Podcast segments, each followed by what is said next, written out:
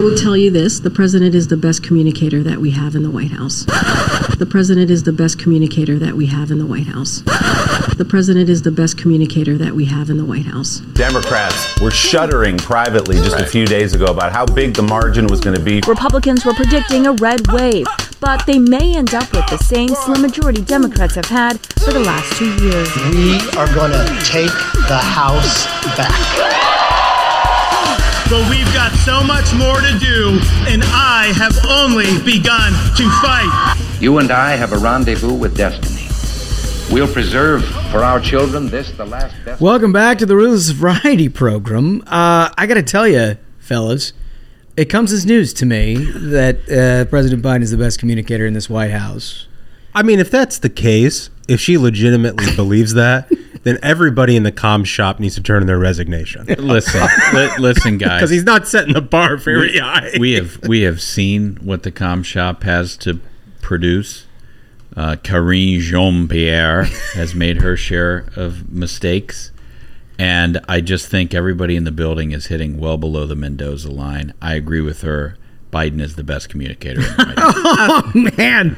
I mean, look, the bar is set. If it's Biden is the best, uh, certainly, certainly, Kamala's not going to threaten that. No.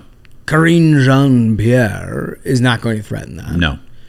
Uh, Klain was not going to threaten it. I don't even know the name of the new guy, uh, Zeitz or whatever his name is. No. Doesn't feel like it. I haven't heard from him, so I don't know. Um, I think um, that's by design. Yeah, well, he, uh, maybe it means he's smart, right? Mm-hmm. He's keeping below the radar. Um, uh, Kirby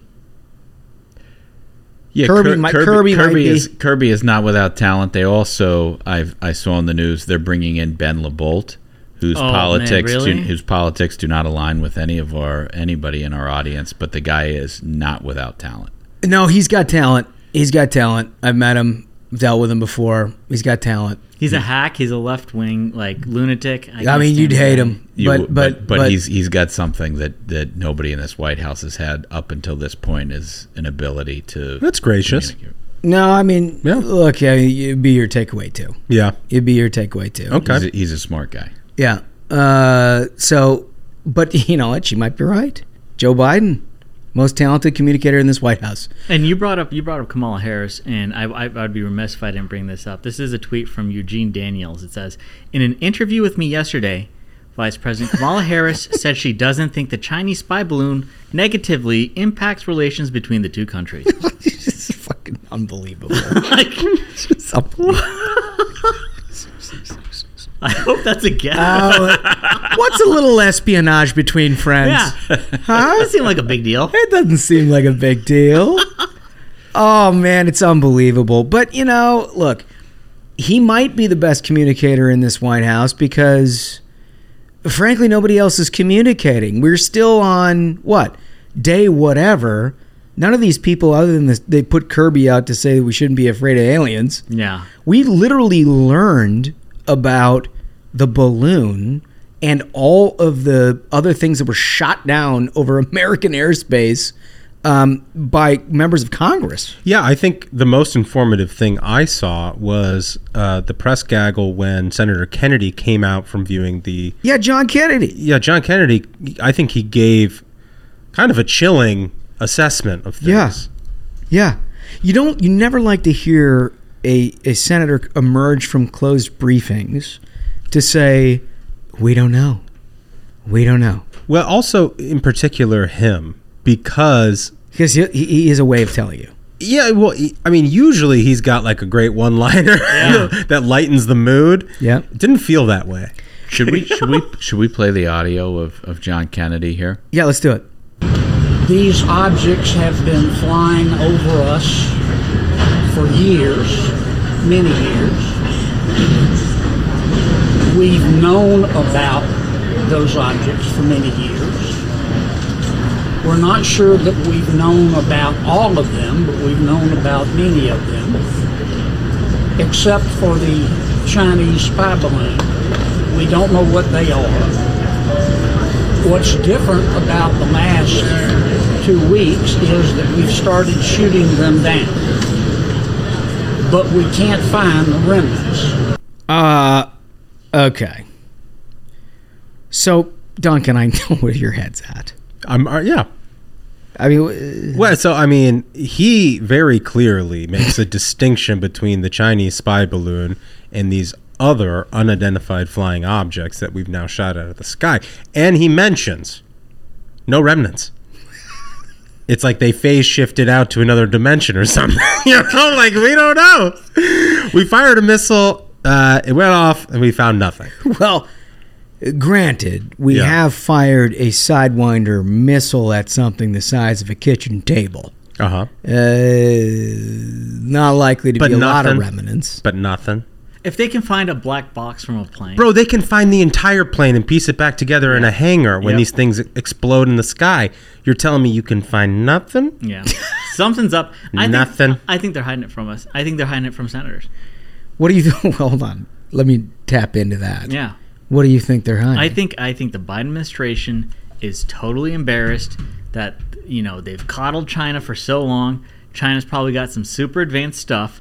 And they're is like, that what you think? Because that's not what he thinks. I mean, yeah, I, I, I know I know where Duncan's thing I, is, and I think they want people to think that because I, when you've got Kamala being able, you know, when you've got Kamala saying like, "Hey, we shouldn't we shouldn't let this screw up things with China," like it's very clear their position has been one to just like give China whatever they want sell this country out to to completely destroy our domestic energy production if it means Chinese solar panels are covering our land coast to coast. If that's the position that they've taken, they would be embarrassed if China responds to being treated so well by sending some quick, like super advanced stuff over but our quick, country. Quick counterpoint. I'd okay. love to hear it because uh, look, I think this strengthens the aliens argument. um, that we found out as well that this Chinese spy balloon they tracked it all the way from China. Yeah, as it took off to the United States. That's what we found out yesterday. And of course, they chose not to shoot it down, and we can argue about the wisdom of that. Obviously, they're pretty stupid. but to acknowledge that that this thing was tracked the whole time. And then to say, Senator Kennedy said that we have no idea what these other objects are. Yeah, it, would tell me we have a ton of knowledge of the exact capability of the Chinese surveillance systems. Which also lets you know that they have a lot of capability of tracking all surveillance right. from all. I mean, if, if, the, if the Chinese are somebody that you, you understand. Right. And that you know exactly what it is that they're trying to do from an espionage standpoint, and you've tracked it from the homeland all yeah. the way to here, it would suggest that you have a good handle. If they the had, the what I'm saying, and we talked about this on the previous episode because I had mentioned, you know, maybe they do have this next gen stuff, and, and, Smug and I were sort of on the same page with that, and I was sort of saying the alien stuff, you know, a possibility I would enjoy, but sort of far far fetched. Mm. Now you feel like eh. I feel like I'm, you know, maybe get my hopes up. Well, but here's the here's the kind. Don't you want to meet an alien? no, I, you're I, telling I me don't you wanna... don't want to meet an alien. No way. I, we uh, we have an alien as our vice president. Are you kidding me? she does sort of talk like how an alien would. an would, AI. Yeah, yeah. But but let me just counterpoint that for a moment. Um, they were traveling with the Gulf Stream Okay. Right? Their entire route to where they were ultimately shot down, evidently, according to these guys, uh, didn't have any sort of independent propulsion and appeared to be just traveling with a Gulf Stream and weather stream as it traveled across the country. Uh, that doesn't suggest a lot of technological expertise to me. It's it almost feels like a kid's balloon at a birthday party. Yeah, or it could suggest a um, a need to defeat radar. But oh, okay, all right, all right let's take that. And that path takes it over so many nuclear silos. I think they were like, okay, this is a way that we can kind of have a, a, something in the air to monitor, but that won't raise a lot of red flags. So maybe they just have better meteor- meteorologists? I don't know, maybe. Is that what we're talking about here? Because honestly, if you have a next I think the suggestion here is that what you said is that there's some kind of next gen China surveillance deal here. Okay. I mean, if there's any country I think has the most advanced surveillance, oh, yeah, no. ever created. Oh, I, I, would say China. You have no argument They're with me. super with it. You have no argument with me on that. But I think the issue is if you have this this stuff that's been operating for years, and all of a sudden you've got F thirty fives doing flybys of this thing, you'd figure out how to get the fuck out of there, wouldn't you? Or at least self destruct or something. I think also they have a certain level of indifference of like, what are you guys going to do? This, I mean, I think they saw exactly what played out as what would have played out is they were like these people this biden administration is so weak that like what's the worst they're gonna do they let the whole the thing fly over every military installation on the way over every nuclear silo on the way and then they're like trying to pat themselves on the back. Well, that's certainly like, oh, yeah, the case of the balloon. That's certainly the case. I think we need we need to capture one of these UFOs. Yeah, we need to. Im- we need to employ the Wiley coyote giant net. and I suggested on Twitter that we hire Bane from Batman to do it. This, you know, if you remember that opening scene of Dark Knight Rises. Uh, God, you're such a fucking nerd. He, they come out of the back of this cargo plane and they sort of repel out onto another plane and basically they, well they don't net it they like they put these bolts into the side of the thing and they basically yeah i mean like they make it so the plane's the wings collapse and it's basically dangling there b- beneath this cargo plane. But you're telling me we don't have the capability of dropping out of a cargo plane some giant net with drones at every corner and it could surround this thing and then we basically trawl the UFO back to land and you know you you you dump the net. Let's say it has an explosive, you know. You uh, dump it so you don't have to land with it. Yeah, right. It, it, maybe it does detonate or whatever, but it's you know it's a thousand feet below the cargo plane. If it blows up, it's not going to hurt the plane, but you can basically dump it on the ground, and then we know exactly what we're dealing with here. Dude, this sounds feasible. I think I just solved it. I th- this I, sounds feasible. I, I, not only did you solve it, the other thing that you haven't haven't uh, let the audience in on that I'm going to ask you to share now is your view on who, if they are aliens, who they might be. So Kurt Vonnegut wrote a book called Wait, hold on. Slaughterhouse Five. I don't. Let's not. Let's. Uh, let this is going. to This is going to put people to sleep. We're talking about Slaughterhouse Five. This is going to put. Bro, he people said book. I'm I've reading. heard this bit. It's going to put our people our people to sleep. Oh, what? Because it's my nerd thing. Yeah, dude, it's terrible. I don't like books. You just don't want to talk about the fact that these beings could exist in a dimension we like- don't understand. What you're talking about. exist. What you're talking about is like military by L. Ron Hubbard. Uh, no. It's not? How? Okay. All right. You know what? Go ahead. Go ahead. What am I? Ta- what do you want me to talk about? Oh, what I, I, we want to he- we want to hear your theory for how these are interdimensional beings. Well, all I'm saying is we think of aliens just as the gray men, as I was joking on the previous episode. But like we have no concept of how you know these things would come here. Right. You know they could be as big of a, as a house or as tiny as an ant. Yeah, you know they could. Well, that ex- was my point. Is that they showed up in their pacifist ants. Right. they're like, what the fuck is the F thirty five shows up yeah. and they're like, holy shit, we underestimated these people, which would be great. Right. But like they could also have always been here. They could have been existing in a dimension we don't perceive. Now he's gone New History Channel. Not the old good History Channel. Not the like grassy history. Aliens. Not ancient aliens. It's- he's got ancient Not aliens, Stargate. Not Stargate. You just said the aliens have always been here, bro. it's I- That's ancient aliens. No, no, no, no, Literally would- ancient aliens. No, because that would Can we exist. stop? This is unbelievable. I agree. It- there's no aliens, bro. It's 100% the Chinese. That's what this is. Well, I don't know if it's aliens or not, but like getting into the like metaphysic possibility is not something we do here on the Ruthless Variety. All I'm saying, let's not our, let's not our, our, have our preconceived notions Okay. Limit our creativity of what this possibly could be. I knew when he brought up a book, it was going to be bad. I know. That's a tell. It's like, here we go. I Homework. know. Homework. Here we go. Everybody's going to be bored to tears. I would say for the record, I didn't bring it up. No, No, he- I, no, did. he- I did. I he's did. greasing he's the trying wheel. to gas. I He's did. trying to gas me up. He is. I did because I know I know what gets you going. It gets me going. It does. It's unbelievable. Frankly, well, maybe you should you should do like a, a like a set aside. I'll your, do an entire episode your on, own on the Tesseract in the fourth dimension and yeah i'll do i'll do that no the, we'll, what, get, we'll get dozens of listeners what he said is is not it, he's being serious what, what you, he, what he just said I think the was net serious. was a good idea, though. The net. See, look, I have I good that, ideas. I think that's feasible. That's feasible. Okay. Okay.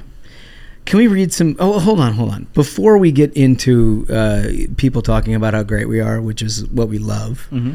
uh, can we do a birthday shout out? Yeah. Yeah, 100%. So, special birthday shout out. Uh, and we get these occasionally, but it's, I mean, these are really nice because they're, they're solid human beings that we hear from every once in a while. We love to interact.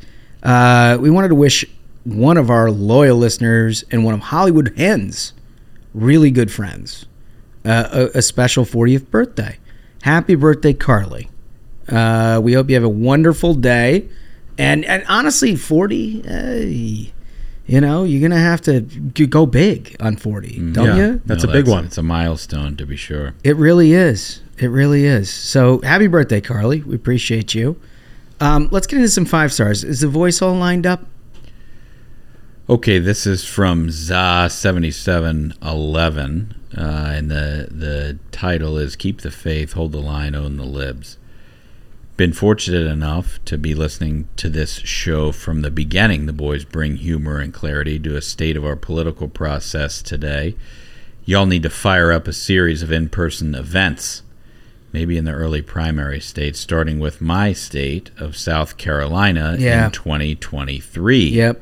Yep, I we agree. Yeah, I don't disagree with that at all. We agree. I love that. I love that review. Good suggestion. Thanks for being with us since the beginning. I mean, that's that's at this point quite a commitment. Yeah, that is. Uh, Smug.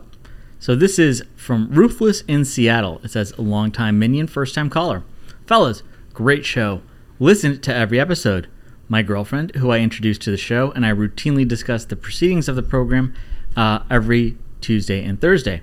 I've been following Smug since the January 2020 impeachment trial when I watched in real time as Smug and the Minions discovered and communicated, uh, allegedly, allegedly, important information to Senator Ted Cruz, who delivered a related question for the House managers all within the space of about 90 minutes. You guys remember nice. that happened? I do. Yeah, that was incredible. I do. What a banger.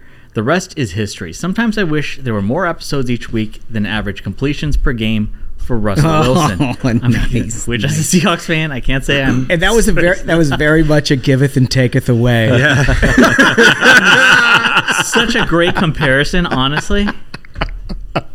Such a great comparison. I love that. Uh, but I respect the effort. Keep up the good work, and if Ruthless hosts a primary debate for 2024, you should play a round of Dem or Journo with the candidates, and we are going to. Oh, yeah, that's a, a great primary. idea. Uh, P.S. A suggestion: Now that you are having repeat guests who have already answered the three big questions, you should start asking them what is the largest animal they think they could take in a fight.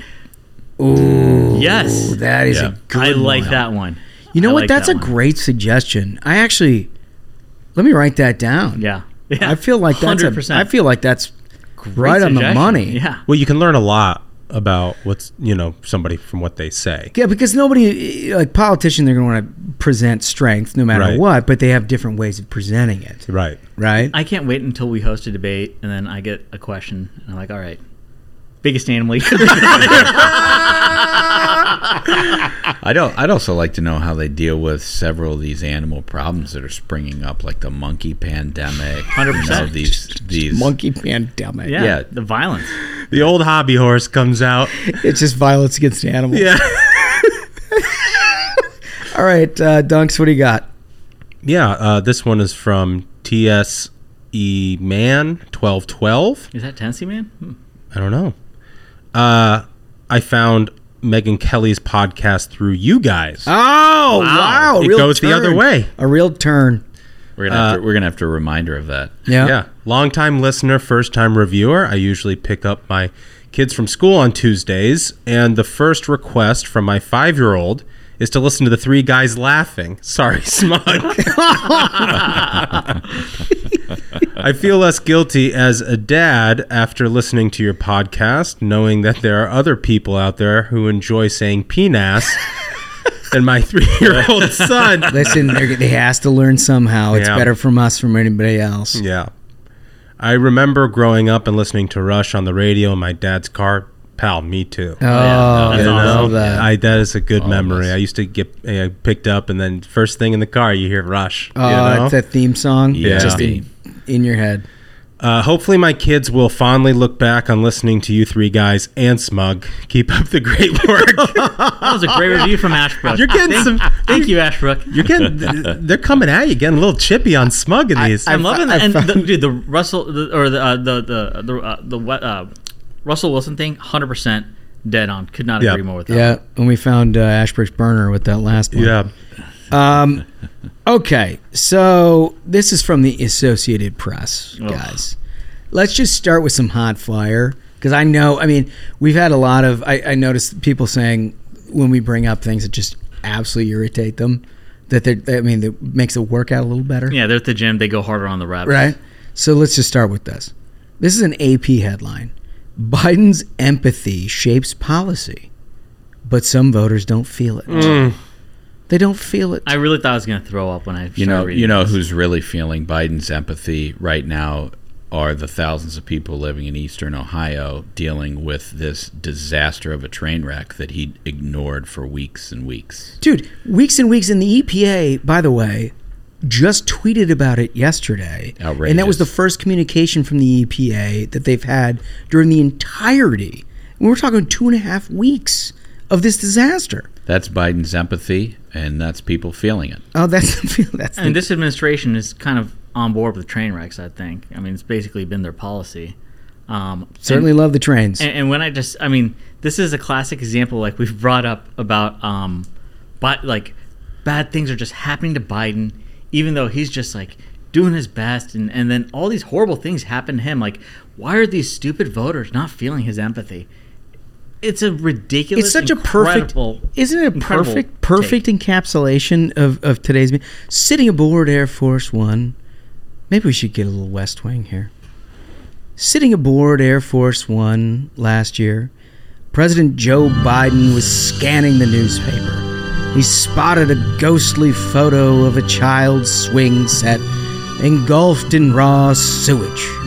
He didn't just sigh or shake his head. Oh my God. Upon landing in Washington, he ordered a longtime aide, Steve Ricchetti, to phone the White House infrastructure coordinator. Are you kidding me? Yeah. So, so, but uh, okay, let's just take that at face value, right? Say that what they said was true. That one anecdote was true, which of course was spoon fed by the White House Communications Department. Mm-hmm. Why is it that he hasn't responded in any form, written or verbally, to what's happening in Ohio? Yep. If he's feeling everybody's pain, if his empathy is shaping policy, how is it that you have an ecological disaster happening in Ohio that's ruining people's lives, killing pets, all kinds of stuff. And like they I, don't even. I think you absolutely nailed it. it. Is you said that like this sounds like the White House press shop at work.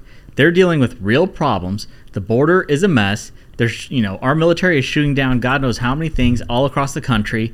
Uh, Ohio is facing a disaster, and they're like, okay, instead of dealing with these issues, why don't we put out a nice little puppy story? Huh? Joe Biden likes puppies. Well, that, that, And I mean, I think the reason why, you know, they don't feel any, you know, urge to actually do the administrative work of running a government is Bingo. because the press lets them off the hook. The empathy is the only thing that matters. This is the West Wing thematic L- that we've talked about since day one on this let me, program.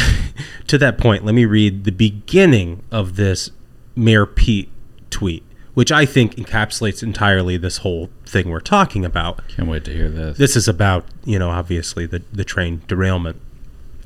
I continue to be concerned about the impacts of the February 3rd train derailment. Oh, you're still concerned. Oh, that's great because it's on fucking fire. yeah. Well, I feel better. I continue to be concerned. It's on fire. Oh, well, you know, box checked. He's concerned. Oh. He's concerned. Good. Like fucking hot dog mean. That's dude, the- dude, you run the transportation department. You continue to be concerned? Yeah, I mean, I, I fucking concerned. hope. We're all concerned. you know? But like they really do believe that right there. Oh, nailed it. Check that box. Got it. We have expressed our empathy. Yo, we don't have do- to solve the problem. What do you want to bet in the comms department? There's a couple of high fives. Yeah. Like, oh, yeah. Oh, this day. nailed it. Perfect it. response. Hammered it. Yeah. Hammered it. Pitch perfect tone. Yeah. You can't. You can't tweet. I'm concerned. You have to tweet. I continue to be concerned. I continue to be so because I've been. Don't realize that we haven't noticed it. Although I haven't spoken about it and actually deliberately alluded it and talked about race based hiring in the construction industry yeah. instead. Right. I now want you to know that in the background of my mind, in my mind, this whole time, I've been concerned. I've had concern the, the entire what, time. What they're doing with this AP story is not dissimilar. I mean, if you look at the subject matter, it's yes, infrastructure. Get me the infrastructure coordinator, he told Steve Ricchetti. give, me, give me a break. dude, from dude. from Air Force One. Hey Steve, give me the infrastructure coordinator. I want to talk to him about a $10 million grant we did in Alabama. Who yeah. is the coordinator? Let's yeah. talk about Alabama. and like We're the, focused on infrastructure.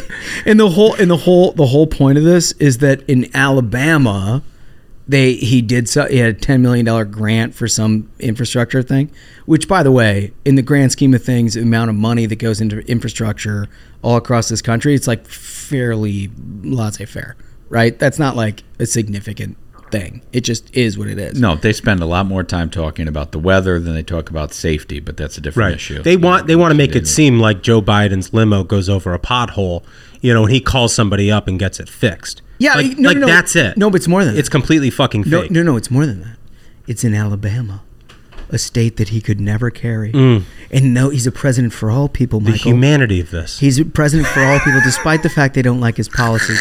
And the AP is here to explain to you how it is that, despite the fact that these people will never vote for him, he's still there for them. Right. He's, he's doing he's doing what's best for them. He's still there, and then they go on to explain how it is that the good people of Alabama don't appreciate. Yeah, those ten million dollar grants. I can't believe those ingrates don't love Joe Biden. yet, yet, according to the Associated Press, the money came at the president's insistence. that is just incredible. Uh, I mean, if you look at this thing, how force fed could an AP article get? It's just oh, full oh, it's of sad. anecdotes and re- like. Look, look how they framed this line. They said, "For all of that, However, 53% of voters in the midterm election said Biden didn't care about people like them. They're like, how dare these people not realize Joe Biden is a superhero? Can yeah. you believe What is wrong that? with you people? And it gets even better. I mean, I, I, I, was joking about a puppy story, but it says here this is a line uh, that belief about Biden a president known to commiserate with grieving families and offer to phone children who want puppies is a reflection of how people judge leaders through a rigidly partisan lens. dude, it's dude, comic dude. it's comic book stuff. It is yeah. comic book stuff, especially considering that four trains in four different cities in America have derailed within the last 10 days. I mean, what also, his his infrastructure plan, his infrastructure strategy, whatever he wants to call it, is complete bullshit. I have to read this line because I I mean this is another example of I almost threw up. it says Biden tries to put himself in the scuffed shoes of a oh. worker and asks Ivy League educated aides to do the same. Oh, oh. that's definitely the case. They're no like, hey. question about it. You can definitely tell from the resonance with the American people that these people get. they really get At the it. insistence of Biden, he's hiring the smartest. And, and, and, but he insists that they think like a working person. That's the thing. And, the framing the framing of it it's is most outrageous It's so offensive. Exactly. The con- it's just dripping with condescension. The framing of it of being like, Scuff listen, shoes. like he, he he tries to think like you know you peasants with your scuffed shoes, and even among your betters, the Ivy League educated who advise him, they try to feel your pain too. It's just insane that they that I mean that they think like this, but we always knew they thought like this. Have you ever seen? but have you it. ever seen an open kimono like this, where you've got both an administration that could never ever under any circumstances relate to somebody who's actually in the middle class with it with an Associated Press that's like basically doing the Georgetown cocktail circuit, mm-hmm. all together coming up with a narrative here that is like, no, no, no, he gets it, he really gets it, and what you don't understand is how great he is. You dumb peasants. That's right. Why that's, can't you get this? Because it's it's your fault. Usually, usually the Associated Press is not like this usually yes, they the are, associate. Dude. You okay, always okay. you always try yeah, to make fine, excuses for the journalists. I, that's fine. I, no, I mean it's a wi- it's a wire service. it's, it's supposed to play. I mean, if anybody shoots it straight, it's supposed to be them. It's, it's supposed it's to be of, them. It's right. full of workmen like folks who are doing their best to get the facts out. Yeah. Every once in a while, stuff like this slips through. Uh, the system. But you know, it t- take shots at me for you know. I don't. I don't. I don't really care. Hold on. Listen. Listen to this. Associated listen. Press is above this sort of thing. Listen to this. The pandemic still matters for the president. Each day, he continues to tuck a card in his, into his suit jacket that lists the deaths and infections from COVID 19. he tuck a card into his suit jacket. That, that's not a card, dude. Like, hey, more people died under Joe Biden than than when President Trump had the pandemic and there was no vaccine, no nothing. We knew nothing about this disease. More people have died since Joe Biden became president, and that's because this administration doesn't care, doesn't no, but it's doing. even more sinister than that, Smug. It's even more sinister. The reason that it, if this happens, which I don't know, but the reason that they have those numbers available for the president is because that's his political narrative. Because he wants to make sh- absolutely sure that the American people know that they locked their children down, that they shut their economy down, that all of the problems that has resulted that over the last 2 years have not gone away. And that COVID is still this massive cloud that hangs over the American people. And the reason why they can't get out from underneath it is because of this sinister pandemic, which, by the way, I don't know where it was created in China. I don't know. It, it could have been anything. It may, bat soup, maybe. Who knows? We can't come to the bottom of We stopped asking questions about that long time ago. Well, thanks to this AP story, they let us know exactly what's on the president's mind when he references these numbers in meetings, quote, knowing they represent people and families. Well, oh, that is very, very important. The deaths of people represent people. Well, so I think it's. I I think it's even more sinister than that, though, because oh, I like the way we just went one up, one I'm, up, one up. no, ser- seriously, because if it really was about the pandemic and the people who are still dying, the people in the media, not the Associated Press, but MSNBC and CNN they'd still be running the ticker yep. about the deaths every yep. single day. Yeah.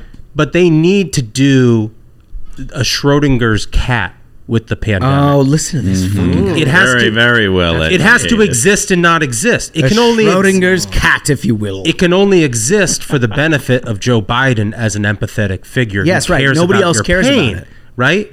But it has to not exist in the sense that if it's still going on and the ticker's rising every day, what the fuck is Joe Biden doing? Yep. Right. Right? Like, yep. then he looks like a bad administrator of the state. Can't have that. No. Can't have that. And, and but you must know like- if something does happen, he cares. Bingo. Right. You see what I'm saying? Yeah, no, He I still has that thing tucked into his shirt every day. So even though you don't see the ticker on, on when, like, when Donald Trump was president and he was to blame and he was a terrible person, Joe Biden cares. And every time you think of that, ladies and gentlemen, you think of Schrodinger's cat. and, and, and I, I, went, I went and looked at this article. I thought that was actually not a nerd thing. I thought that was like a no. That was a perfect comparison. Right? No, I get it. It's I the cat that's it. here and not there. I just so, I love thing. when you do that. I went, okay. I, I went back and I looked at this article uh, because I want to see who the author is. the, the, old man. The, the, author is Josh Boak, B O A K. His at on Twitter is at Josh Boak. Oh and my I, God, listen what and, you're and doing. And I saw he follows me, and I'm, I'm going to quote retweet him. And, you know, folks on Twitter, I think you should also feel free if, you, if you're not happy with him writing such something so embarrassing. Let it is embarrassing, it, and people ought to be called out. Look, there is access journalism, and then there is access journalism access journalism is like the president is going to do this, he's going to do it here, this is what he aims to accomplish. Access journalism is not, at the end of the day, trying to weave a narrative that this president cares so much about the people he fails to represent, and it's up to the people who he fails to represent to actually appreciate him. Right. That's not access journalism. It's their fault. That that's that's opinion journalism. We find that in every editorial page anywhere across this country. Right. Right. And too often slipping into the news pages of newspapers around the world. Yeah, no, I agree. All right, so you found this one smug and honest to God, I just about lost it. Yeah, somehow I just found all the horrible takes on Twitter. And this one comes uh, from Karen Decker, who I guess has is in a position with her her ad is U.S. Um, uh, ambassador Kabul. She's the U.S. ambassador to Kabul. Correct. But because if you go to her ambassador's page on the U.S. government, it says charge de d'affaires. Yeah, yeah. Fr- French, yeah. Char- so what, char- chargé d'affaires. No, but I'm very confused as to why that's in an American website. Honestly, I think that might be one of the things the Taliban saw, and they're like, if they're even writing in French, dude, we right, roll gonna these people. Roll it's, time to, it's, time to, go. So time so, to go in. So this is her tweet. Are Afghans familiar with hashtag Black Girl Magic and the movement it inspired? Do Afghan girls need a similar movement? What about Afghan women? Teach me. Ready to learn. Hashtag Black History Month at Beyonce, at Lizzo, at Regina King. Dude, so all right, so, so I mean, I just again, this this is Karen Decker, U.S. ambassador. So Karen's got ideas, yeah, right, and and but but I think this is worth breaking down because in and of itself, what is she talking about? No, you're absolutely right because this is, and I'm so glad you found this mug. Very rarely, we find a lot of crazy tweets that we mm-hmm. talk about on this show yeah. that are very funny. But very rarely do you get a piece of content like this that tells a story about the entire worldview of these people. A symphony. That's it's a, it. it That's is. it, dude. It's a symphony. So, so tell us, like, give me a little background on black girl magic and what she's talking about here. This is basically just you know of uh, you know you've seen that we in the U.S. you should empower and celebrate black women who uh, you know have had a hard time uh, and and they should be recognized for their achievements. What I don't see is how can a person have any functional brain cells and think that okay so the Taliban is like setting you on fire and killing you if you try to go to school there's an there's a horrific number of like reported rapes and really really terrible shit going down. Uh, and and this lady's response, who I went and checked the LinkedIn, she's been a, a paper pushing bureaucrat for 30 years her response is maybe listen to a Beyonce song. Yeah, play some Lizzo. Yeah, like like Do, Taliban doesn't exactly. But this is where this is where if you the, play music, they will definitely kill you. Right. this is where that like, my, my head popped off. Right when you're when you're CCing Beyonce, Lizzo, and Regina King. Yep. Yep. Right. And you're talking to an American audience of which these three people are amongst the most popular and wealthy performing artists in the world, mm-hmm. yeah. right? But certainly embraced in this culture, in American culture, as preeminent, successful artists right. of their time. And what we're talking about here with them can somehow be translated to a government that we turned over. Mm-hmm. We turned we turned it over. We turned it over. The United right. States of America turned it over to the Taliban, who summarily canceled school for girls mm-hmm. in Afghanistan. And in fact, this is from Al Jazeera. This is a headline from Al Jazeera. Banned from schools, Afghans girl Afghan girls fear for their future. Yeah, and we're gonna solve that with a fucking hashtag. So we're that's gonna, what they think. Are we yeah. gonna rap about it? like what the fuck? I mean, it's just it's such a perfect encapsulation to me of of what we're talking about with this, this West Wing view of yep. the world. Yep. Which is like, my God, uh, we have a problem here. Maybe if we inspire song. If we just got the right number of people to tweet about it, maybe put together a video, a fight song, yeah. you know, of all of these people talking about how great Hillary Clinton is, then she'll become president. I mean, this is what these people really think that's how diplomacy is done in like a very hard world with violence and terrible people and dictators. And, just the right hashtag. And, and, and just wait, hold, go, go, go, go. I was just gonna say, and just wait for a moment when an Afghan girl, a collegiate student, or a high school age student decides you're right. The American ambassador is absolutely right. Now is Afghan History Month.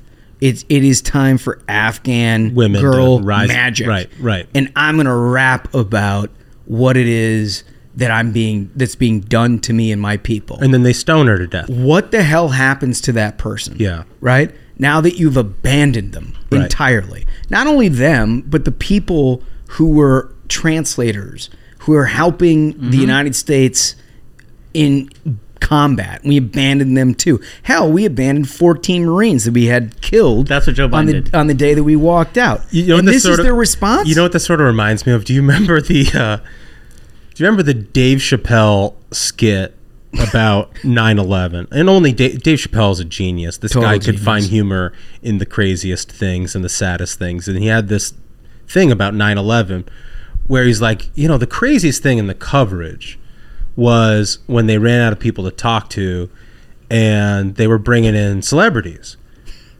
It was like Ja Rule came on. and Chappelle is like, he's like, these are serious times. I don't need to hear from Ja Rule on what we should do. no, it's a perfect example of right. that. But it's also just the out of touch West Wing nature of all Democratic administrations. Be- it's be- not just the Biden administration. No, it, it's not. I mean, I really do think that they view politics and what we can accomplish in it through a lens of of Hollywood. They think that mm-hmm. they they've succeeded in so many ways with advancing their politics through culture that they think this stuff actually has purchase in the rest of the world. And frankly, it doesn't. And yeah. that's the thing is is and I think bringing up uh, the way that the Biden administration abandoned Afghanistan and, and, and led to such chaos and loss of life among U.S. service members is so perfectly encapsulated here because you see someone who's the embodiment of the administrative class. Uh, this is someone who graduated from Georgetown School of Foreign Affairs. You know, you've got an Ivy Leaguer who has failed their way up to this position, and their solution is putting out a hashtag and yeah. adding celebrities because her, I know, and her yes. lizard brain, she was like, I hope to God that Beyonce or someone replies to me and I can meet Beyonce or Lizzo and get a selfie and, and look at my, and look my cool. clout. Yeah, and, and get some clout and everyone think I'm cool because these people, like, if she actually cared about her job, that situation that unfolded, that tragedy in Afghanistan would not have happened but these people don't have actual solutions. These people have never solved problems. These people have never accomplished anything in their lives. Well, it, it, They've it, just Ivy League bureaucrat administrative fails. And, and, and it relates back to the previous story about their need, you know, to showcase their empathy as a way of accomplishing something, right? Like I remember that documentary final year this is about the final year of the obama administration there's it's oh yeah i can't believe you watched that it's oh there's it's a gold mine dude it's a gold mine. I know you, you got a higher time. Isn't that the one that what's her yeah, name? Uh, that, uh, take, that takes patience. The State Department lady, the redhead who ran over a kid in Africa. Yes, yeah. And they were like, right. "Are you okay to her?" So, right, so they're like, "That must have sucked." No, so and I was like, "I think it's a lot worse for the kid." But that's why that's why I bring it up is because you look at at Pow- Powers um, in that documentary and what they were they were racing to accomplish all this legacy stuff for Obama, right in the final year of his administration. they were racing a little too fast. Yeah. yeah. For that kid, anyway. That's what dark. That's dark. But but but I mean, she really thought if she had enough chairs and enough semicircles and talked to women in Africa, maybe they'd stop the genital mutilation, right? Like, there's ways of engaging, obviously, in communities, but it's not a it's not success in and of itself to empathize with people's pain. No, it's no, it's, it's, it's West Wing. Right. It's West Wing. It's exactly right. It, short, it, short. Sh- I mean, this is a bumper sticker. It right. doesn't. It doesn't have anything to do with actual success, actual achievement, actually helping people, actually fixing a problem. It has to do with the way you put it. Exactly right. Sitting in a semicircle, getting your photo taken, and getting out of dodge. Yeah, that is all they do. And right. they, but they believe. They genuinely believe that if somebody of my magnitude spends a moment encountering this problem and discussing it, it raises it to a portion where people cannot ignore it. Yeah. And it certainly will be solved after that. Because and then they move on. It yeah. says here in, in, My in, God, it says here in her bio, Karen B. Decker specializes in conflict resolution and crisis management. Well, I guess we've seen how good she is at that Christ. with the situation in Afghanistan, but that's the whole problem. These people will continue failing up making horrible decisions, and their entire focus is on how can I look like I care. I mean, that's the heart and the problem of, of modern progressive liberal politics is they're like, oh, you know, it's super empathetic to have an open border, which just lets coyotes do human trafficking nonstop, ruin lives. Something like 50% of women are sexually assaulted on the way up here. So they they don't care about the ramifications of their beliefs is people suffer. Well, right, it, it, people it, suffer, and they're indifferent to that because they want to look like, hey, I'm nice, I'm a good person. It's also it's also superficial in the virtue signaling of this because this Karen Decker is a I mean she's a white woman. Yeah. yeah. Like you know the type. Let's we we've talked about this, right? Like they post the black square on Instagram and it's problem solved racial harmony in America, right? And they get to feel good and look good to their to their other people in their liberal circles. Right. I mean, that's what this is about as well. It's real I really don't think this has anything to do with the women of Afghanistan. You know, the tweet ends with you know, black girl magic. Teach me, ready to learn, and then oh. tags a bunch of black women. Hashtag Black History Month. All this really is all this real this really I, honestly I feel like this doesn't she doesn't give a shit about the girls in Afghanistan. No, this not, is clout chasing no. on Black History Month for a white liberal woman yep. to look good to a bunch of black celebrities. Dude, it, that's what it is. Exa- exactly Which is like just it's actually disgusting it's when you disgusting, think about it. It's disgusting, but it's, I'll tell it's you what, no different than what Pete did yeah. by, by talking about in, in as the fires burn mm-hmm. in Ohio, talking about how there's not enough there's too many white people working construction. Yeah. Yep. Right? It's the same thing. I'll tell you what, like sickos, dude. They're sickos. The, the, this shows the Taliban no longer has the crown as the worst terror group. It's liberal white women. they are by far the most deranged and dangerous force on the planet. The deep Yeah, Katie Pavlich called it very early on. Well, I just, I, you know, look to to put a bow on this, I can't believe that we are in a society with at least half of the population who believe that it is more important to name check race based stuff than it is to actually accomplish good, right? Like you do, it's more important to do the thing that you should do to appear good rather mm-hmm. than doing the good itself. Right. Right. And that that is just it's I mean, a, it's a disease. Look, it, yep. as it, it really is. The, the longer that that sticks around in our country, the weaker and weaker we become. Buddy, we were. I mean, look, I'm a little older now, and I can remember growing up. That wasn't that had no place in society. Right. No, it had no place. And the funny thing is, we keep thinking about how we've made progress racially, and we have in many, many, many respects. Mm-hmm right? This is not one. Of, this is this sets us back. This is the exact. That's exactly. But this it. is. I, I cannot honestly say for the first time in my lifetime that we are in a better place from a United States of America standpoint than we were 20 years ago when it comes to this shit. Yep. I really don't because I mean I was taught and you all were taught that there is no there's no difference between these human beings like you have to give everybody a shot this is all about trying to provide an equal opportunity for people to do and stuff and that's the thing is is the whole turn that progressives made from equality to equity once they were like demanding equity which is just it's racism equity is essentially just racism you hear about cases where like at columbia university where uh, students there uh, this is the crt stuff in action they demanded that there be a separate graduation ceremony for Asian kids, a separate one for black kids, a separate That's one for white kids. It's segregation. Like, it's, exactly. It's like, dude, this is like if Jim Crow were allowed to run colleges, if Jim Crow policies worse than that, it's Jim Eagle. Jim Eagle's running college policy, but they think that's equity and that's a better. It's better to make like kids in schools start hating each other for the color of their skin than to actually give everyone an equal shot, which is you know that should be the mission if you're trying to create a just and equal society, but it's not enough. And so then you end up with brainworms, horrible people like this lady who thinks, hey, you know, if I do a shout out to, to some uh, black singers and say, I'm ready to do the work, cloud right. chase, I've done cloud my chase. job as, as someone who oversees the situation. Black Square posted. Yeah. Right? Right. Oh my god. Yeah. Okay. All right. Let's turn the page. I could go for an hour on that. I know. It just makes me so mad. Mm-hmm. Right. And everybody I grew up with. It just eh, everybody just it, it's it's just an anathema. Um, all right. So Biden. Let's talk about the alien situation for a second here. Mm-hmm.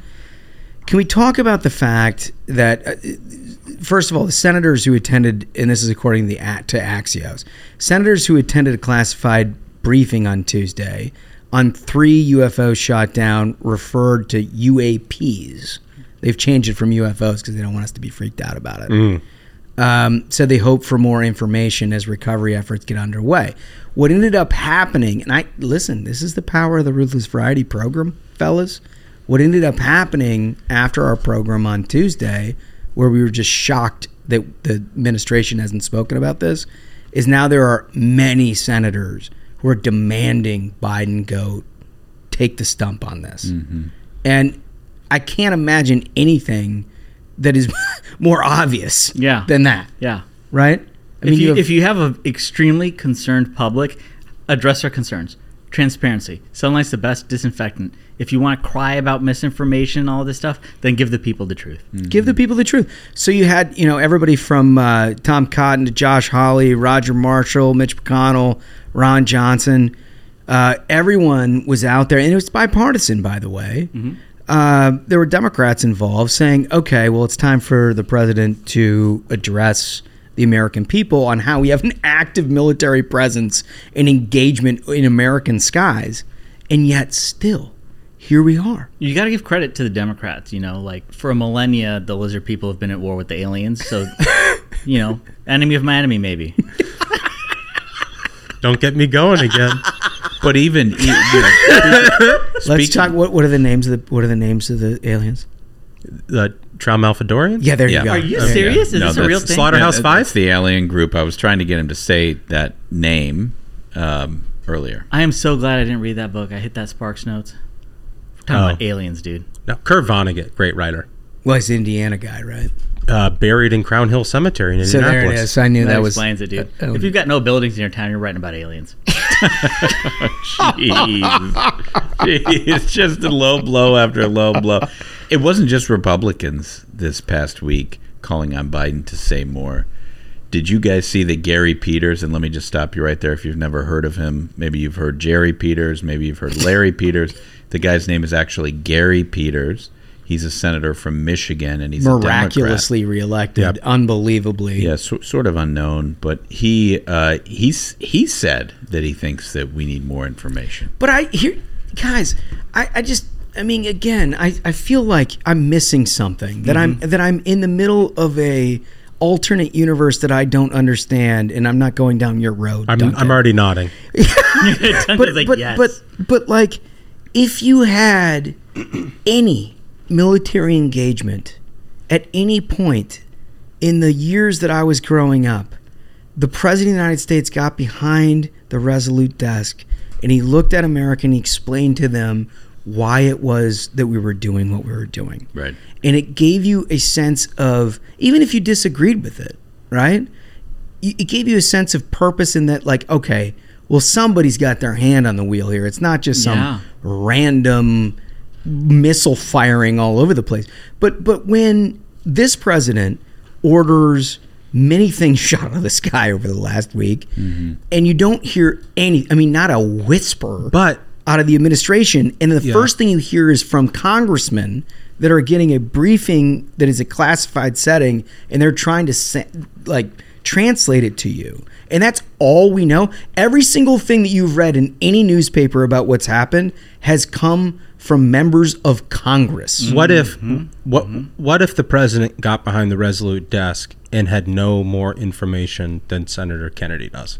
He I, does. I, I, I do not believe it that. does not matter. I, don't, I, don't know. I'm, I'm I'm with Josh on this. It doesn't matter. It does Coming not from matter. The president but he's going to. You, you think he's going to sit, sit behind the resolute desk and be like, "We shot down this spy balloon. Totally understand that. That's from China. We've shot down four other things.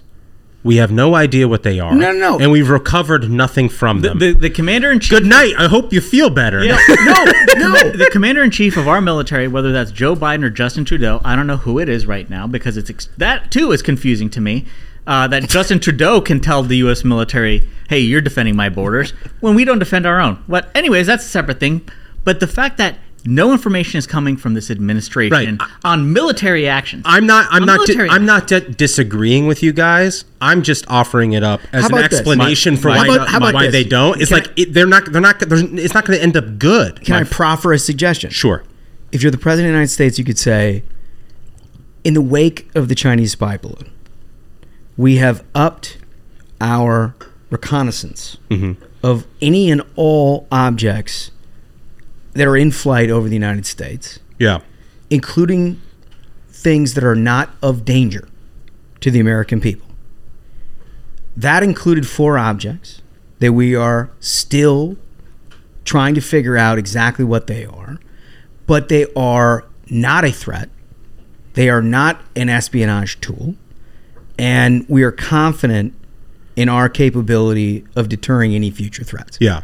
End of story and like I'm like, okay, well, I have a lot of questions about why we don't know what the fuck they are, but at least I know I'm not going to get dive bombed by a thousand aliens. Yeah, we're, we're, taking it all out. You know, f- like balloon from a children birthday party, that's gone. Yeah, you know the the the plastic bag from American Beauty shot out of the sky. Tomahawk. We're doing it all.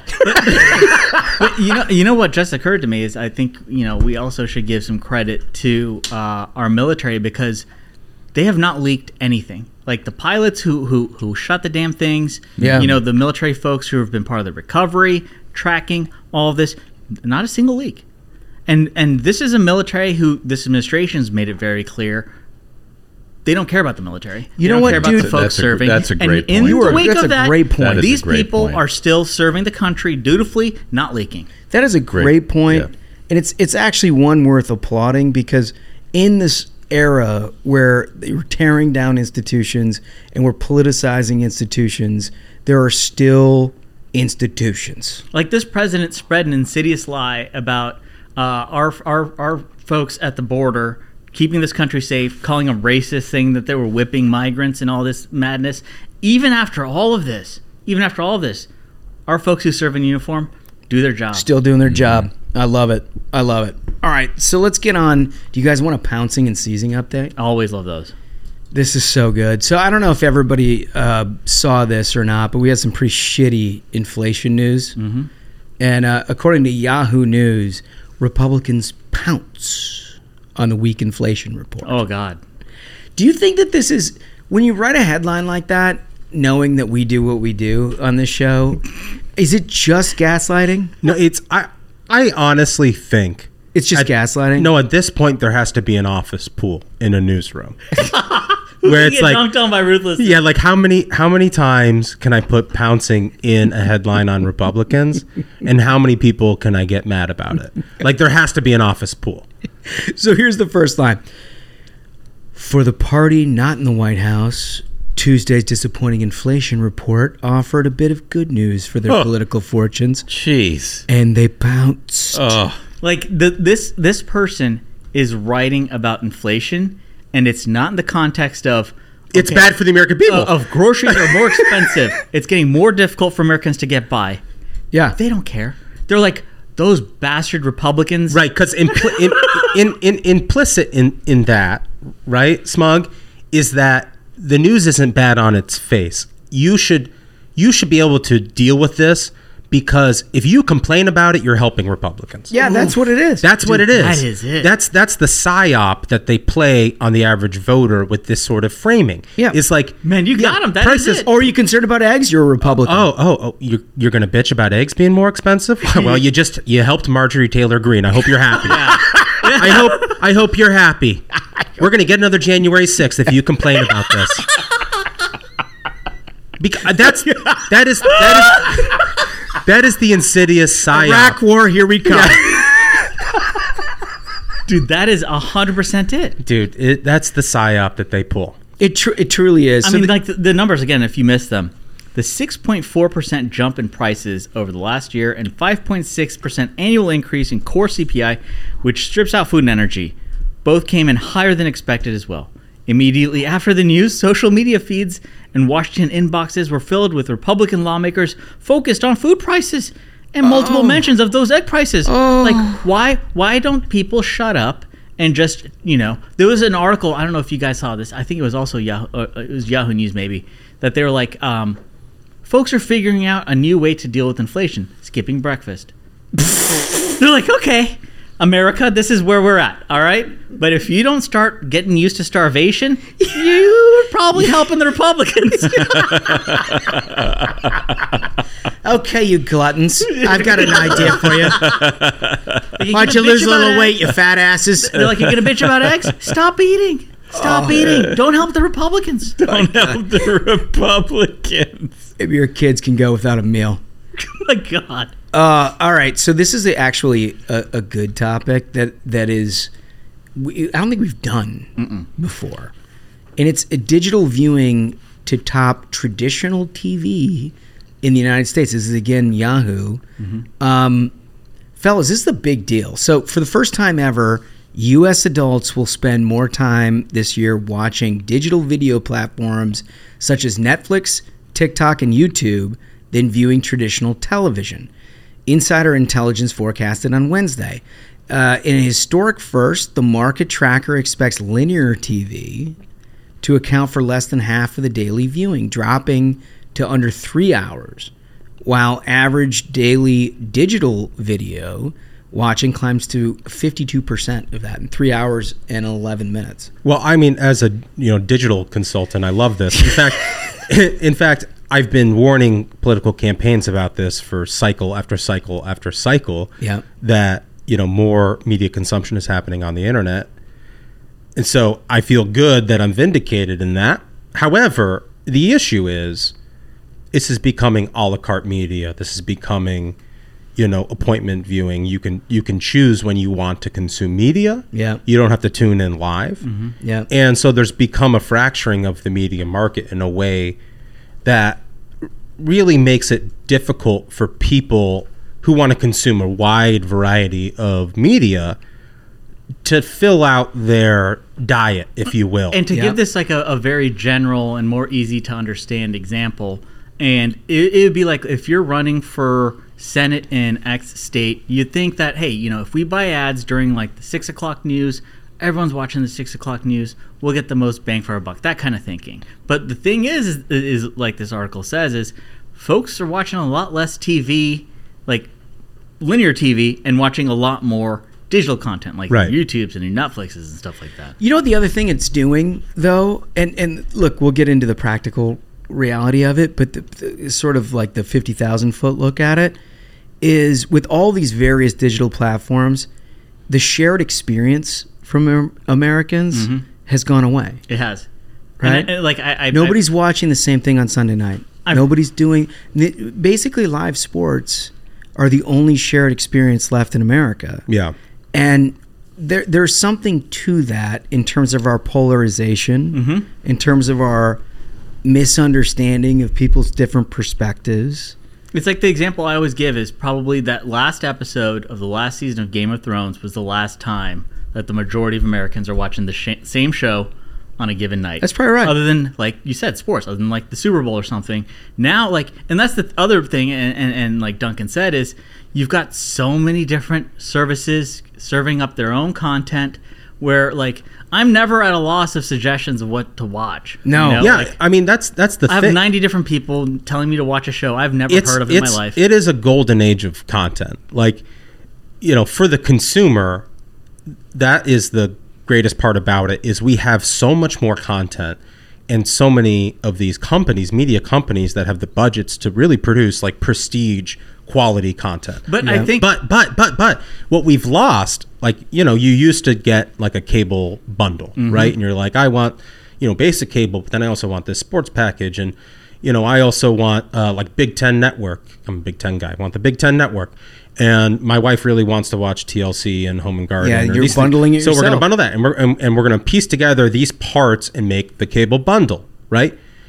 Well, what was we were supposed to be freed of the bundle right. by cutting the cord and go into these over the top services. But now all these legacy media companies have their own streaming. It used to be like Netflix and they had The Office on that. Well, they pulled all The Office off and now it's on Peacock. Yeah. Right? And you've got Amazon and you've got Hulu and you've got Apple TV Plus and you've Paramount got Di- and Paramount Plus and Disney Plus. Now, and you're individually recreating, recreating the bundle that they had. Recreating and, and the bundle expensive. and it's now more expensive if you wanted everything. Yeah. If you wanted soup to nuts, everything, all the content that's out there, it's more expensive than the most expensive cable package. Which is wild. Yeah. Okay.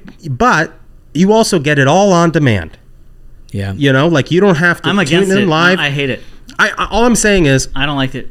All I'm saying is there's strengths and weaknesses to both, but we've certainly not freed people. Can I tell you? Can I tell you one of the things that I love about live sports? It's Huh. not just the sports. I love the sports. I loved playing the sports when I was a kid. I love watching the sports today. But what I like love most of all is the community about it. Yeah, the discourse. I love will. I love the community of live sports and that people are actually watching what I'm watching and they are talking about it on on Twitter and on Facebook or whatever. And, and and I have my bunch of friends who are texting about it at the same time. You, you go to like a bar, you, there's no other experience like that. And like you know, it's after work. You're grabbing a drink. They got SportsCenter on you can say, "Man, my team sucks." The guy next to you will be like, "Yeah, let me tell you, I'm a, I'm a yeah. Bengals fan or I'm a Broncos fan. My team sucks too." You know, and like instantly you have that connection. If you if you eliminate that tie that binds American society, what have what do you have to talk about? You know, I, I mean, look, you, like-minded people watch the same thing. There's hundreds of millions of people that watch, you know, like you said, Game of Thrones or what have you, um, and they can talk about that, but at different times Mm-hmm. And at different, you know, it, it, ages differently, and it's all. It's like, oh, have you caught that episode yet? Oh no, no, you know, we were. So you can't up. talk we'll about it. it. Yeah, we're still okay. behind. We're yep. still behind. Yeah. You know what I mean? Hundred percent. And and like, I love the convenience of what we've got now, but man, there's just something that, you know, like Thursday night is this show, and we watch it. Uh, it just. Uh, and, and I mean the the effects of this. So I think this was kind of like the plan is that you're going to have a golden age of content and choice for consumers. And I think the wheels are starting to fall off in some aspects of that. Number one, it's now more expensive than just having a cable package. Yeah. Uh, in terms of the content itself, I remember not even like five years ago, if if there's some old movie you want to see, you're like, oh, you've never seen this movie? Let's go here. It's it's on Netflix. I'm gonna pull it up. Yeah. Let's watch this movie. None of the movies are on Netflix anymore. No, now they none all, of them. Now they all have their own streaming. Now they all have like you might have to go to Paramount to see this movie. You might right. have to go to Hulu to see this movie. We, we, we I, I, think it's been better for the consumer. It's been worse for the community. Obviously, we, we now have these like atomized like media consumption experiences. No, there's no. I'm even against it from from from the consumer standpoint. Is yes, you may have uh, uh, an, a, you know an embarrassment of riches in terms of what you're going to watch. But what happens is when you have all these like 5,000 shows, you're even starting to see it among the big ones is HBO has significantly cut a lot of their like original programming. Like they're constantly yeah. cutting shows because they're like, well, you know, if there's 5,000 shows on TV and each has 100 people watching, there's no point in paying, you know, top dollar to bring all these stars to have this, you know, show running. So you know, your average show on Netflix now lasts maybe one season, two seasons, yeah, well, and then it's gone because like not it, enough people. Watch. It's the ultimate fruition of what Roger Ailes saw with Fox, which is I don't need everybody to watch, but if I got a healthy segment of the people I know who want to watch, it, I'm a powerhouse beyond anybody's belief for the foreseeable future. Right? He didn't need everybody to vo- who voted Republican to watch Fox News, but he needed two and a half million to watch. Mm-hmm. And if he had two and a half million, he was bigger than every other cable station in the world. And now every single one of like 13 at, at the time that he did that there was 5. Mm-hmm. Now there's like what 60? Yeah. I mean, how many different streaming services and everything that you've got? All and they're all fighting over these infinitesimal little populations to watch their programming. And so you're right. At some point, the bell curve turns. It goes from the golden age of production, where big stars and all kinds of great up and coming producers can produce incredible content that they couldn't get through the Paramounts and the whatever, to all of a sudden everybody's like, oh, we got to lower the budget here because everybody else is competing for and also share also what's interesting is like the way that these streaming services are trying to adapt to facing these headwinds now of like uh, I think Stranger Things is a good example where Netflix was like, everyone just watches, you know, we'll drop every episode. People will watch for one month and then they'll cut their service and like, okay, we have to split it. Let's make it three months apart, yeah. right? Make people have to have multiple months and end in a cliffhanger. And HBO's also smart about this, where like when they've got a show, uh, whether it's original or not, they'll drop one episode a week. Yeah. Because like we don't want people to cut HBO like after they've knocked out all the episodes. Yeah. And they're done with it. Um, I actually appreciate that though. Like I like having yeah, some same. shows that I can binge and some shows that I wait for. Do you know why you appreciate that? Because you have an element of community with it. Yeah. It's, it's why. Call, call, well, right. Call yeah. back to appointment viewing. It, it is appointment viewing, right? I mean, I think there's an element. Look, it, it, I think the best case scenario is that you have both. Like as you just said, mm-hmm. you can binge watch some stuff that's old, and you can get caught up. I've I've started cutting. Like uh, well, it was because they did that 1619 project. I cut Hulu. I'm done with them. I cut Disney. They're fucking nut jobs now. I don't want anything to do with them. Um, Netflix, I can't wait for him to. Have well, kids. It's, but it's but it's it's it's funny you say that. We've got Hulu. We're about to cut Hulu and uh, switch over to YouTube TV, who just got the NFL, NFL ticket. Sunday ticket. So that's I think, the, I think that's how you wrap this thing up. Is what we talk about. The biggest move in all of this is DirecTV has existed in, for many years uh, because of the NFL ticket. And they, for those of you who aren't NFL fans or don't watch it, what they do is they provide you access to out of market games. So the NFL itself on Fox and on CBS gives you every in market game in your market every week. But if you're from somewhere else and you want to watch a team, you got to subscribe to DirecTV, And so many of us, particularly in this area, I kind of imagine DC is a haven for this. Yeah, huge market. Right? Who are from somewhere else, we actually have to subscribe to DirecTV in order to get the Sunday ticket to watch our team play. And now, for the first time in 10, maybe 15 years, mm-hmm. Uh, it's not a DirecTV product. Next year, it, it, it's I, YouTube TV. It it might be, it might be twenty. 20 it might be 30 years honestly it's been a long time it might be 30 years i, I think we got direct to you. i think we got the sunday ticket i remember getting the sunday ticket sometime in the 90s no i i, I think so really yeah well whatever whatever it is how long it's ever been now it's a YouTube product. It started in 1994, Sunday Ticket. Wow. wow. I, re- I remember for my brother's birthday one year, my dad got the college football package and the Sunday ticket. That's and a good our present. friends from our football team. My brother and I were on the same team. We sat. We went to the basement on his oh, birthday on Saturday glorious. Saturday afternoon, and we watched college football till it was over. And then everybody, you know, was still there Sunday, and we watched NFL all day. So that was, awesome. it was that what is a great, good time. What a great gift. it doesn't get better. But it com- it complicates things for us, right? Because like I have direct TV so I can watch the Colts. Me too. So I can watch the Vikes. You know, and it fulfills some other needs in the household, you know, these other shows. The Bravos. Yeah, the my wife likes to watch and everything like that. And so like that box is checked and I get my Sunday ticket. Well, what the hell am I supposed to do now? I'm going to cut DirecTV. I'm gonna if I want to get Sunday Ticket, I got to get yeah, YouTube. Cut it TV. all, but, dude, but, cut but, it. but but Bravo is Bravo not available on YouTube TV? Well, you, no, you no. don't need to do cut that. But if you but if you wanted to watch the Capitals here, yeah. Washington Capitals, which I'm a big hockey fan, if you want to watch them, it's only on MASN. MASN is only provided by a cable bundle in region right? So it's not available. So you could end up in a situation YouTube. where you're paying for YouTube TV for a Sunday ticket, but then you're double paying for essentially the same cable bundle. Yep. By you know Xfinity or or Directv or whatever. That's ins- eh, on top of like the streaming services. That is insane. Yeah, they made it more difficult. They so, made it more difficult. So you can't get an NHL package uh, that will show you the Caps locally because that game will be blacked out.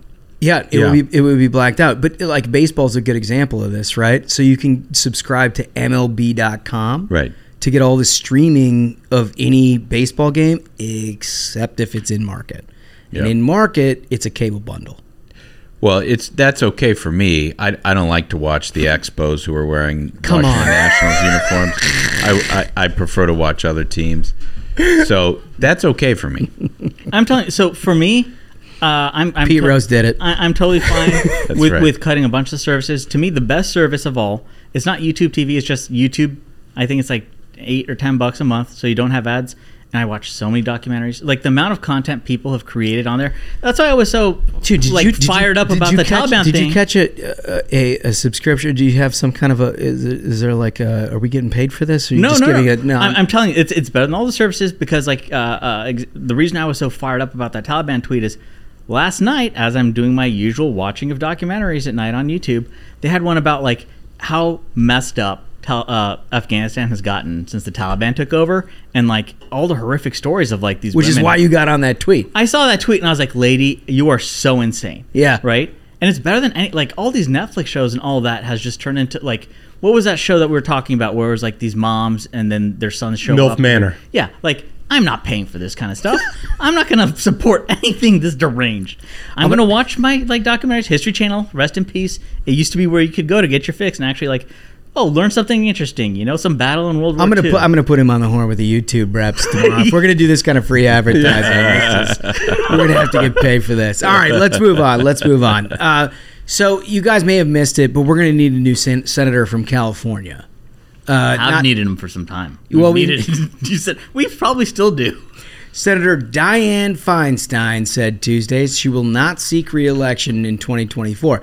Now, Dianne, who was once a real powerhouse in the mm-hmm. Senate, I mean, a genuine powerhouse, mm-hmm. uh, has not been that way for quite some time, right? No. Uh, the announcement uh, marks the beginning of the end more than three decades in the Senate. Remember, she was part of that milk she, she was like a she be, she became the she became the mayor after the assassination of Harvey Harvey, Harvey Milk. Milk. Is that right? Yeah. yeah, yeah. No, I mean, there's an amazing story that goes into it. It goes back decades and decades. You should do some uh, some googling on this if you're not familiar.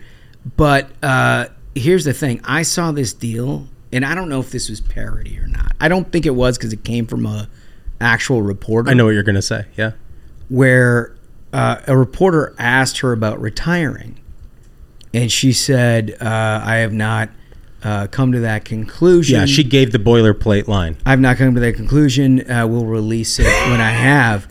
And the press secretary reminded her she put the press release out. The statement went out. this statement already went out. Disabusing anyone of the notion that she was capable of doing the job, she was even unaware of her own retirement. of her own retirement. That's some sad, sad shit. Oh yeah, yeah, yeah, yeah. Ah, anyway. But but but let's not forget the greatest moment that this senator gave us was when those lunatics uh, the Green New Deal lunatics came into her office. Oh yeah, she sunrise them. sunrise movement. Sunrise movement, and so it's all these um, you know elementary school yeah. kids and high school kids who are telling her to support the Green New Deal, which of course got zero votes in the United States Senate um, at the time. And they're talking about how, you know, we are the people that put you in office, yada, yada, yada. And she goes straight to the kid's face and says, How old are you? And the kid says, I'm 16. Oh, so then you didn't vote for me. I Actually, just won by a huge margin. Michael, I think we've got that audio here. Why don't we why don't we just play Let's a little play bit it. of that? Some scientists have said that we have 12 years to turn this around. Well, it's not going to get turned around in 10 years. What we can do, Senator, if this doesn't get turned around in 10 years, you're looking at the faces of the people who are going to be living with these consequences. The government is supposed to be for the people and by the people, and you know what's interesting about this group is I've been doing this for 30 years. I know what I'm doing. You come in here and you say it has to be my way or the highway. I don't respond to that. I've gotten elected. I just ran. I was elected by almost a million vote plurality. And I know what I'm doing. So, you know, maybe people should listen a little bit. what a legend. What a legend. What a legend. This is just so good. The last of the Mohicans yeah. on that Democratic yeah. side. Yeah. Uh, told a bunch of 14 year olds to get fucked.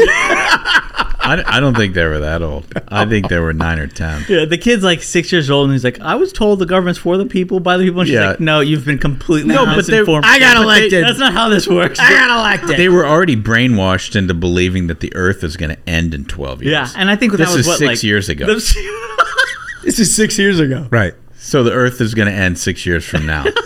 My God. All right. So, uh, listen, fellas. Uh, audience note next Tuesday, mm-hmm. we are going to be doing a games extravaganza. Yes. Burr, burr, burr. So we've got uh, nothing but games next Tuesday, which will include King of the Hill. I know it's been uh, a couple of weeks here. Uh, I think the biggest thing is uh, Smug's been whining a little bit. We can talk about it on the next episode. But so, but you know, I think the important part for the audience is that we're going to have a lot of fun. It's going to be a fantastic episode. Everyone should look forward to it. Fun and games, you know? What could be better? And, you know, to put a bow on things here, absolute banger of an episode, gentlemen. Uh, thank you so much to our listeners. We keep seeing more and more listeners, and, and, you know, that's why we do this every day. So, until next time, minions, keep the faith, hold the line, and own the libs. We'll see you on Tuesday. Stay ruthless.